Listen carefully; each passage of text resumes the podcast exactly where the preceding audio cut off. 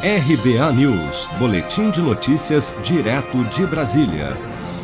Em audiência pública na Comissão Temporária da Covid-19 no Senado nesta segunda-feira, o ministro da Saúde, Marcelo Queiroga, criticou a inclusão de novos grupos prioritários definida por prefeitos e governadores no Plano Nacional de Imunização. Em sua fala aos senadores, o ministro ponderou que medidas assim atrapalham o processo de vacinação se nós é, respeitássemos o Programa Nacional de Imunização conforme pactuado na tripartite, ele iria melhor.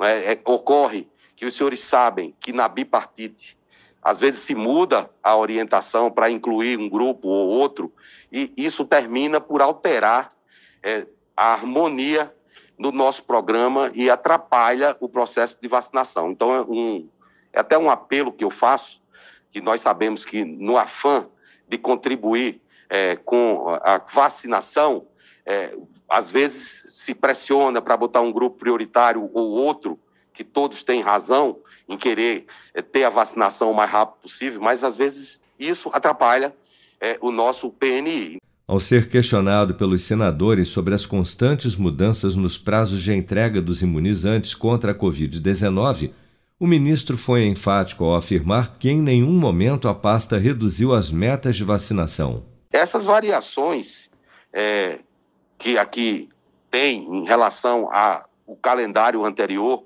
que tava, estava divulgado pelo Ministério, se deve, sobretudo, em função de vacinas que estavam ali, 20 milhões de doses da Covaxin, que é a vacina da Barato Biotech, que não foram autorizadas pela Anvisa ou de vacinas entregues ou pela Fiocruz ou pelo Butantan, que não foram entregues na quantidade prevista em função de demora do IFA.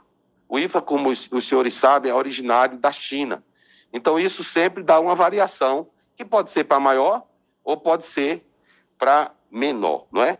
Sobre a compra de mais vacinas, Marcelo Queiroga informou que o Ministério da Saúde tem mantido diálogo com empresas e embaixadas para a aquisição de novos imunizantes, citando inclusive que há negociações em curso com marcas chinesas, mas que não pode, por enquanto, dar mais detalhes sobre essas conversas por serem muito sensíveis.